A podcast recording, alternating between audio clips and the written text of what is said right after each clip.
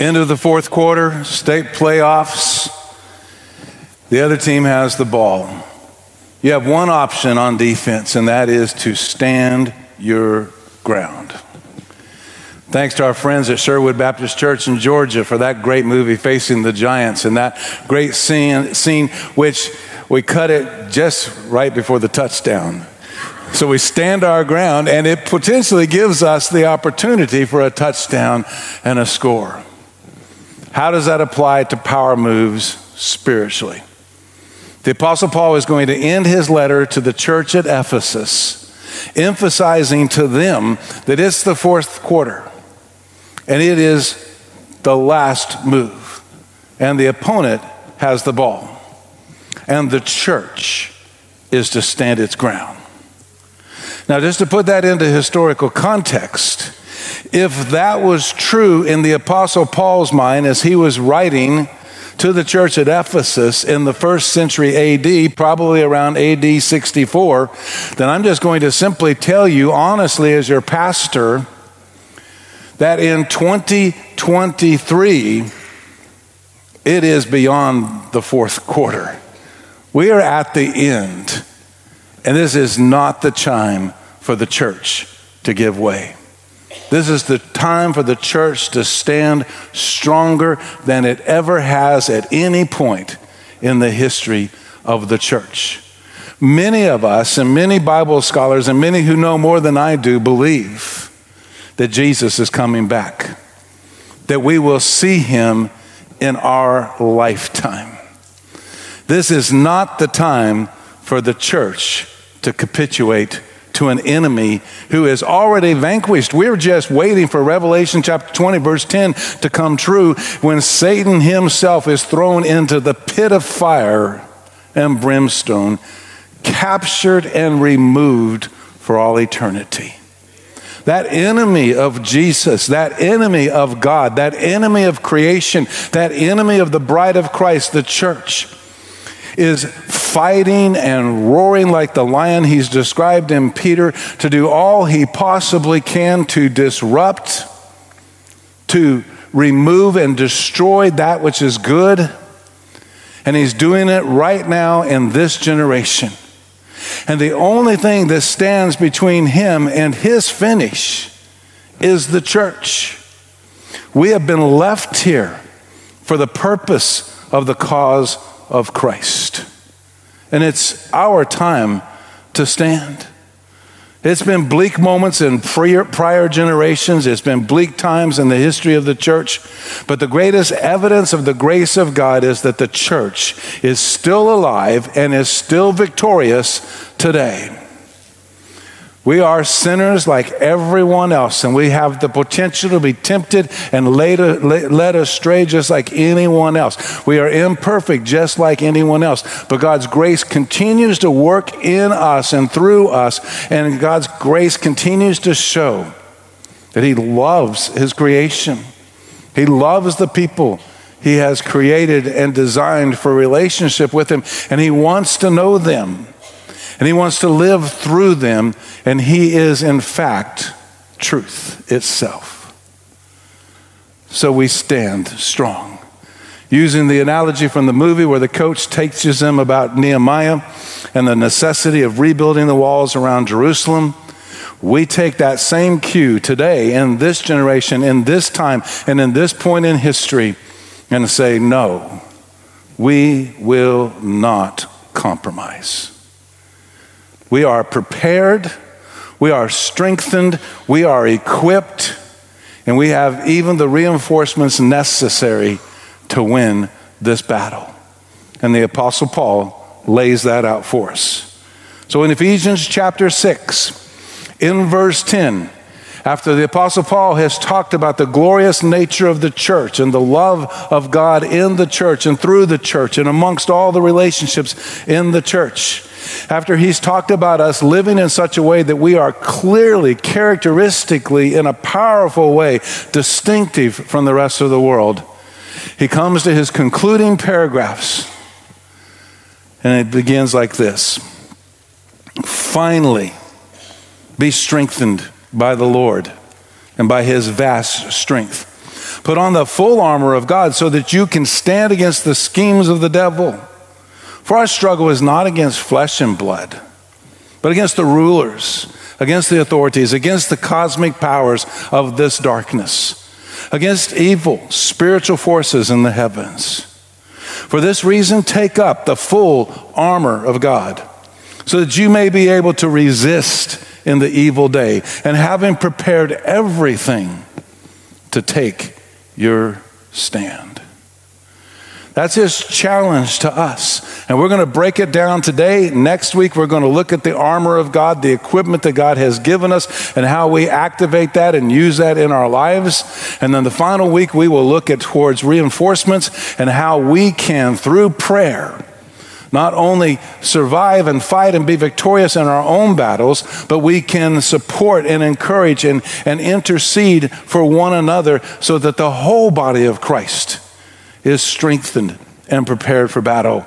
To, as Paul will conclude the book of Ephesians, bring glory to our Savior. To let Jesus' name be magnified and exalted as Jesus intended for it to be. This is a battle, and we're in the middle of it. And we need strength.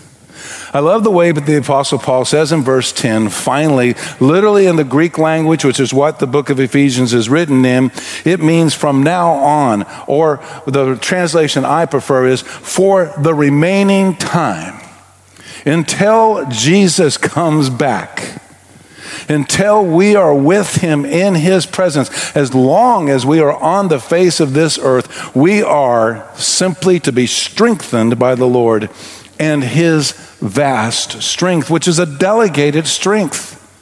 It is not about us. If we are convinced that we have the strength necessary, then we will lose. Everything about the church is delegated. We have a delegated authority. We have a delegated truth that's been taught to us. We serve a Savior who is the very encompassing nature of truth. And the gospel is a light that penetrates darkness. But we can never do it on our own. There were those in the book of Acts who thought they could do it on their own. And they went around and they wanted to collect money for exorcisms. And so they went into towns and they went into places and they said, Hey, look, bring us your demon possessed and we will relieve them. We will deliver them. We will remove this curse from them. Only to find out when they began to do that, they began to cast out those demons out of their own strength, out of their own perspective. And the demons fight back. And in the book of Acts, we're told that the demons look at him and simply say, Who are you? Well, we are. And they don't have an answer. And then the demons make an interesting statement Jesus, we know. Oh boy, do they. I mean, Jesus created them. And when they rebel, Jesus is the one that kicked them out of heaven. They know him all too well. And they know they are always subjugated to his power.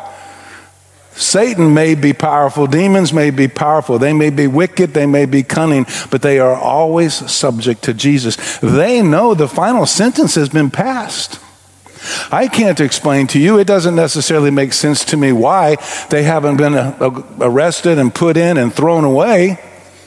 I don't know why they're still here. Maybe it's just because the church shows her glory when she's in conflict with those dark, evil forces. And that that glory is Jesus working through us. Those demons say, Hey, Jesus we know, Paul we know, but we have no idea who you are. And the demons literally, physically beat up those sorcerers and send them out of town. But that's not who the church is. The church is the bride of Christ. The church are the children of God gathered in worship.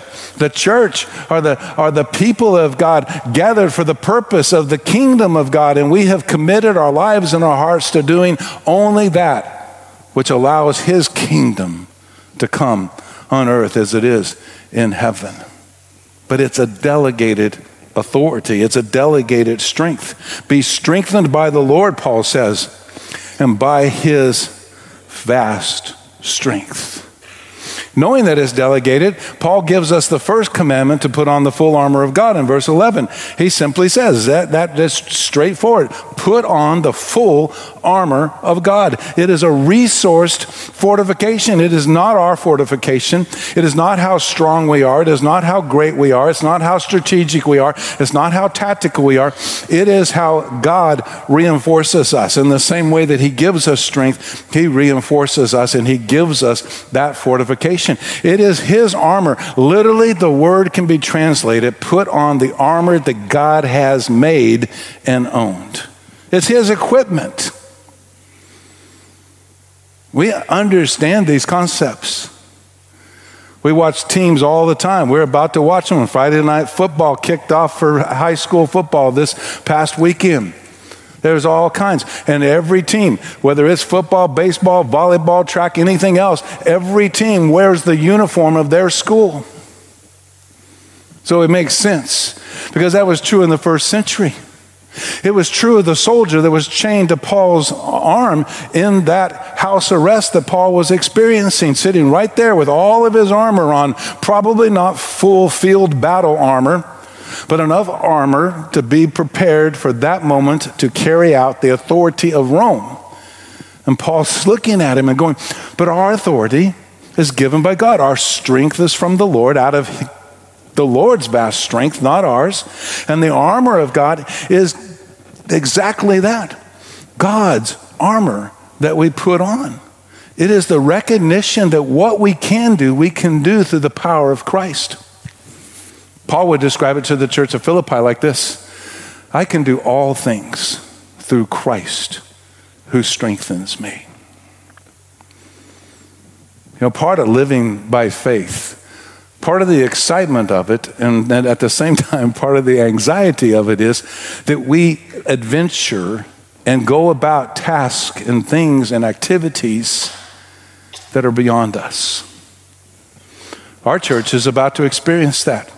We have two more weeks. We wrap up the book series on Ephesians. We will go into the first 12 chapters of the book of Acts under a series called Let's Go. Most of you in this room have already seen information and flyers, and many of you have attended dinners with information and activities, and more information is coming to all of us every Sunday morning. Throughout the entire fall, starting on September 17th, we begin a series called Let's Go. More important, actually, than this series is we begin a capital campaign to raise $2.2 million for our new church. It's absolutely necessary. Truthfully, honestly, about 5 million is absolutely necessary. But our teams have been putting everything into place. They've got the proceeds from the sale of our property. They've got this capital campaign. They're working with bankers and finance people to assure that everything's done. But everything that happens from our generosity guarantees the accomplishment of that purpose and it guarantees less debt for the church that we will rapidly pay off like we've always done. Our church is debt free. We will be debt free again. We will get these tools. We will do this task and we will make it happen. And by, by possibly even Easter of 2025, we will be in our brand new church.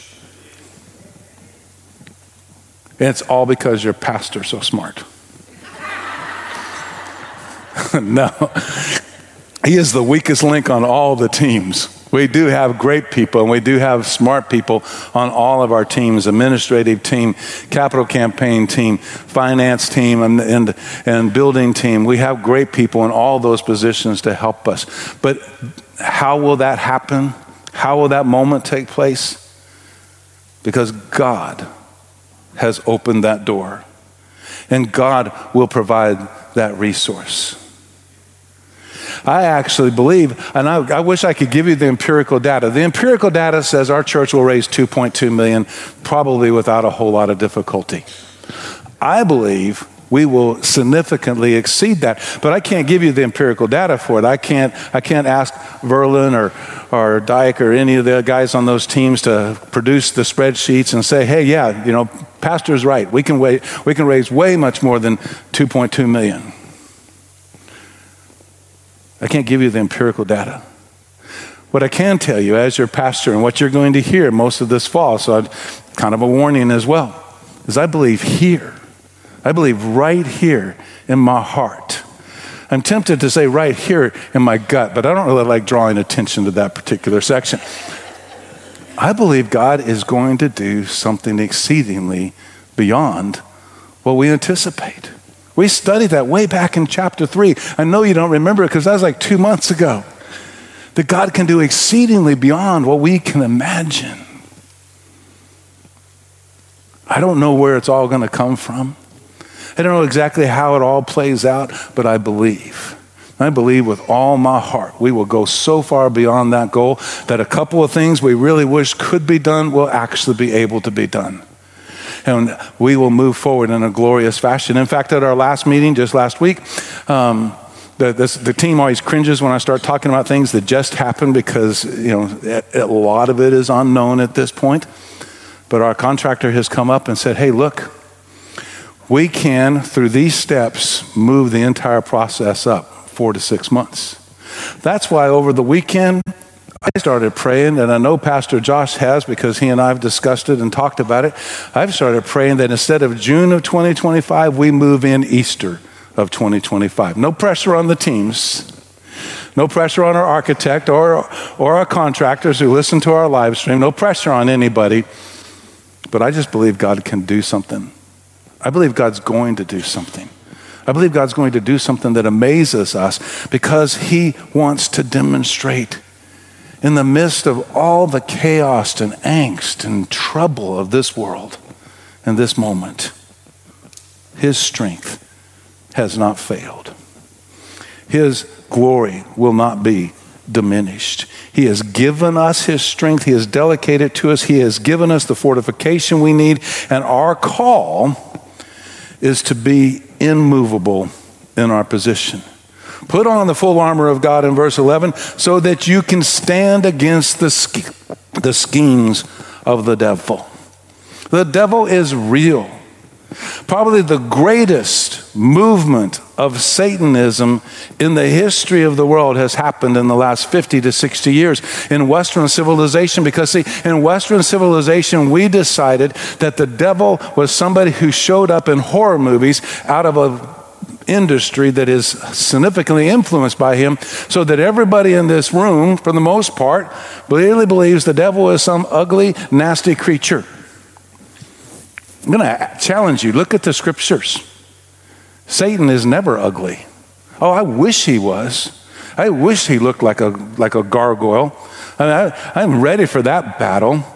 But no, he is a prince of light. He is a deceiver in light. He is attractive. In every moment when he shows up on the scene, he seems like the best guy in the room. He seems like the best lady in the room. Oh, yes. In the garden, a beautiful snake. I have troubles with that. And I've never seen a beautiful snake. But I have practiced Genesis chapter 3, where you crush snakes under your heel all the time. I think that's the best place for snakes. That's probably not. If we get picketed next week by PETA, just forgive me, but I don't like snakes. But Eve wasn't swayed out of her fear or out of the grotesqueness of Satan. She was swayed out of his persuasiveness and his beauty. Samson was swayed by the Satan working through Delilah. Start tracking them every time. Satan appears cunning and wicked and powerful. And we need, as a church, to have an immovable position and to stand against him. And we are prepared to stand against him. Because our Savior declared, our Savior took his banner, stuck it in the ground, and said, On this place we declare our victory. In John chapter 14, verse 6, when Jesus said, I am the way, the truth, and the life. No one goes to the Father any other way than me. Any message you hear through any other medium that does harm to any one of those positions, any message you hear any place else that says there's other avenues available than Jesus is from Satan. He attacks that standard. Any message you hear that says truth isn't truth Any message you hear that says truth isn't absolute, that truth is negotiable, that truth is changeable, violates the character of God. Jesus said, I am the truth. Jesus is the standard for that truth, and his church teaches truth. Well, we're human and we're sinful, and error may come up every once in a while, but if we become aware of it, we quickly correct it because we are purveyors, we are teachers, we are professors, we are soldiers of truth because our Savior put that standard in the ground and that banner waves in the air today. You want to know truth, then meet Jesus because He is the truth. Read His Word and you'll know His truth. Truth is not found on social media. Truth is not found in the movies. Truth isn't found on TV. Truth isn't found on the radio. It's not found on your streaming. Truth is found in Jesus, and the church is the caretaker of that. So put on the full armor of God so that we can stand against the schemes of the devil. Jesus is the way, the truth, and the life. Why do you think the most controversial conversation in politics today is about life?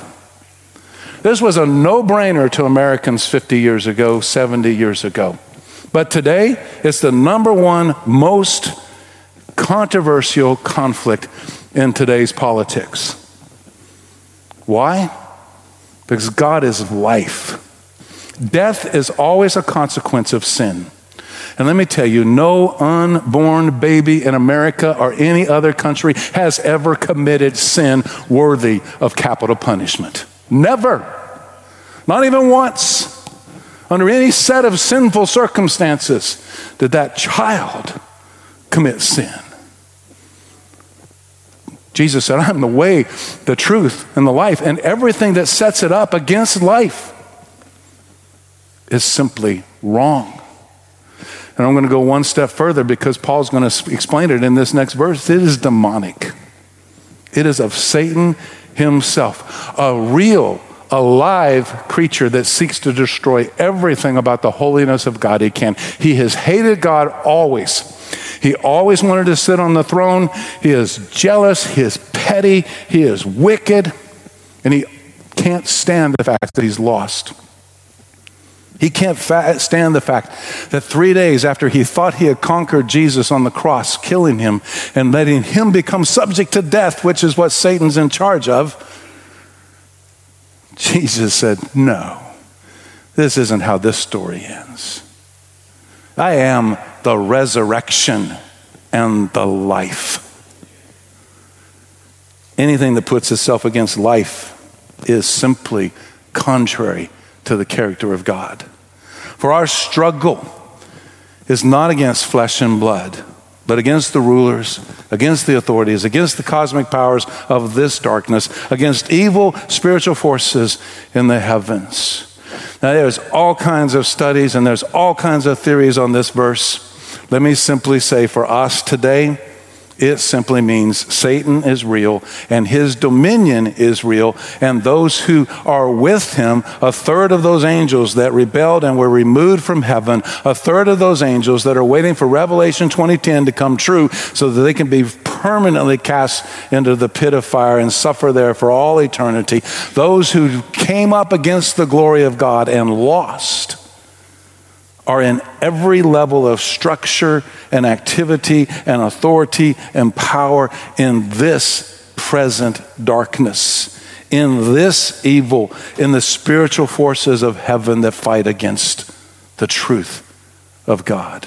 Every single one of them. And it's not the structures. Let me confess, this is one of my biggest areas of struggle this is where I, I, I, struggle the most. It is easy when you look at that verse to try to say, oh, that explains why Washington's so screwed up. No, the structures aren't wrong. Oh, that's why our education system is so confused. No, the structures aren't wrong. Oh, that's why corporate America is so greedy. No, the structures aren't wrong. What we have to understand, our battle is not against the structures. It's not against the industries, it's not against those philosophies. It's against the demonic that utilize and move within those structures. I would love more than everything in the world. It's just burning inside of me to tell you my opinion about theme parks and Hollywood and producers. But they're not our enemy. The satanic forces, the work of the devil through people, that's our enemy. We don't stand against structures. We don't even stand against people. Our battle is not against flesh and blood. Our battle is not against flesh and blood. It's against the forces of evil. And they're real. And they are succeeding. But they underestimate the church. They underestimate the bride of Christ. They underestimate the children of God. They underestimate the holy. They underestimate that delegated authority, that reinforced fortifications that have been resourced to us. They underestimate our willingness to stand our ground and not capitulate. They underestimate our ability to mark and ping our enemies, which is Satan himself. It's the evil he propagates. And we stand against that. Because we, through Christ, also know the way. And we know the truth. And we know the life. Because our lives have been changed. Because Jesus did a work in us that is eternal in nature. And so before I put on the armor of God next week, I just have to make that decision. Am I willing to fight? Am I willing to stand?